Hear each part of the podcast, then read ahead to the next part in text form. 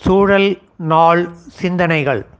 தினம் ஒரு தகவல் வழங்குபவர் சிதம்பரம் ரவிச்சந்திரன்.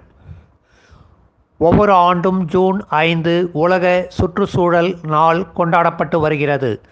ஆயிரத்தி தொள்ளாயிரத்தி எழுபத்தி இரண்டில் ஸ்வீடன் நாட்டின் தலைநகரமான ஸ்டாக்ஹோம் நகரில் அன்று மிக குறைவாகவே பொதுமக்களுக்கு விழிப்புணர்வு ஏற்பட்டிருந்த காலநிலை மாற்றம் மற்றும் சூழல் சீரழிவு பற்றிய பிரச்சினைகளை விவாதிப்பதற்காக நூற்றுக்கும் மேற்பட்ட பிரதிநிதிகள் அடங்கிய முதல் பூமியை பற்றிய அக்கறையுள்ள தலைவர்கள் ஒன்று கூடிய உச்சி மாநாடு நடைபெற்றது.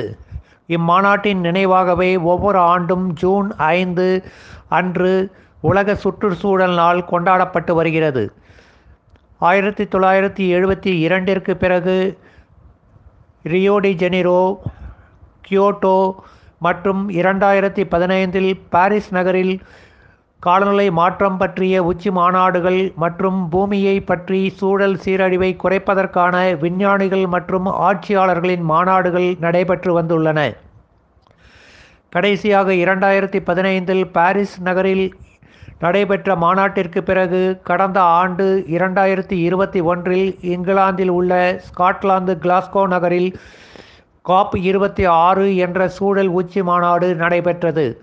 சூழல் உச்சி மாநாட்டின் முக்கிய குறிக்கோள் காலநிலை மாற்றம் மற்றும் புவி வெப்ப உயர்வை குறைப்பதே ஆகும். தொழிற்புரட்சிக்கு முந்தைய ஆயிரத்தி தொள்ளாயிரத்தி ஐம்பதுகளுக்கு முன்பிருந்த புவியின் வெப்பநிலையை ஒன்று புள்ளி ஐந்து டிகிரி செல்சியஸிற்கு அதிகமாகாமல் பார்த்துக்கொள்வதே இம்மாநாடுகளின் முக்கிய லட்சியமாக அன்றும் இன்றும் இருந்து வருகிறது.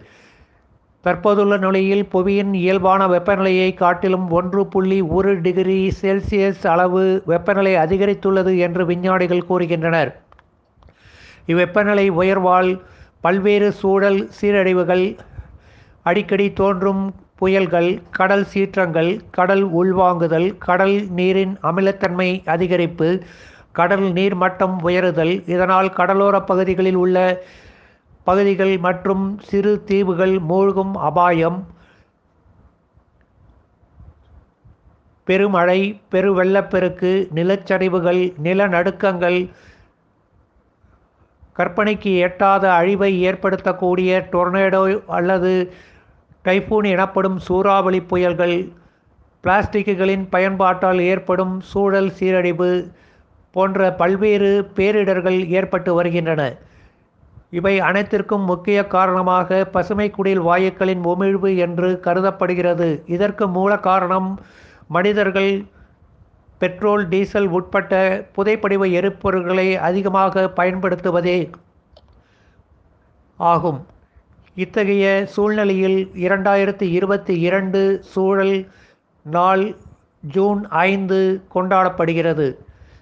குழந்தைகளுக்கு சொத்து சேர்ப்பதை காட்டிலும் இயற்கையை இந்த அன்னை பூமியை நாளை அவர்கள் நலமாக வாழ பத்திரமாக அவர்களுக்கு ஒப்படைத்து செல்வதே இன்றைய பெற்றோர் ஆசிரியர் சமூகத்தின் கடமை என்று உணர்த்தப்பட வேண்டும்.